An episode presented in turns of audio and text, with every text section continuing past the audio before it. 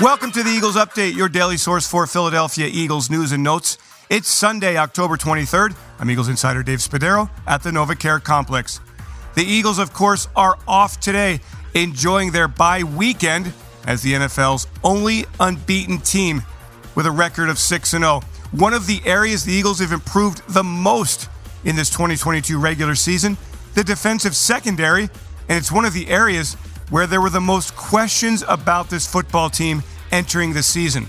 The Eagles had three new starters at the four positions, including safety Marcus Epps, who for the first time in his NFL career started a season as a starting player.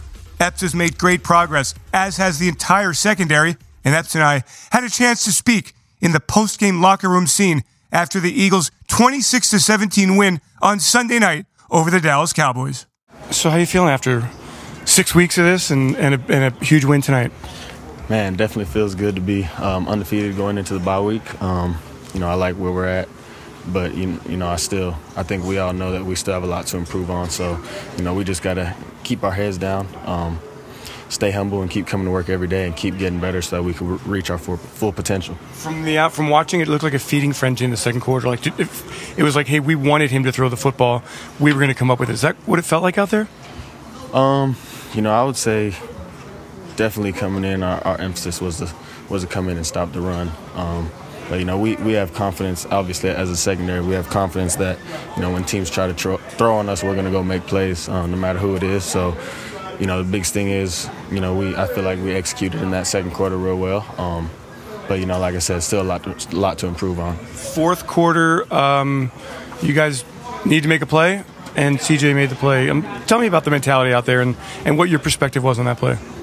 Man, it was a hell of a play. I, I just turned around um, and seen him come out of nowhere, flew in there, made a hell of a catch. So, you know, that's that's what we expect um, as a secondary.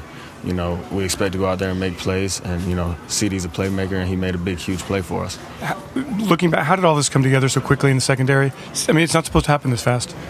Um, and I know you have a lot more to work on. I get that, but you know, I think it, it's a real testament to you know, not only us as a group and, and our chemistry and how we come to work every day, but a big testament to, um, you know, Coach D. Will and Coach DK. Um, they do an amazing job of preparing us every day, um, making sure we're ready to come to work, um, and making sure we're playing well. So, you know, I can't say enough about uh, Coach D. Will and Coach DK and what they mean uh, to this team.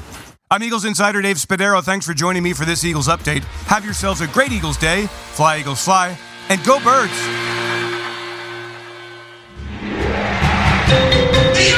Eagles Entertainment.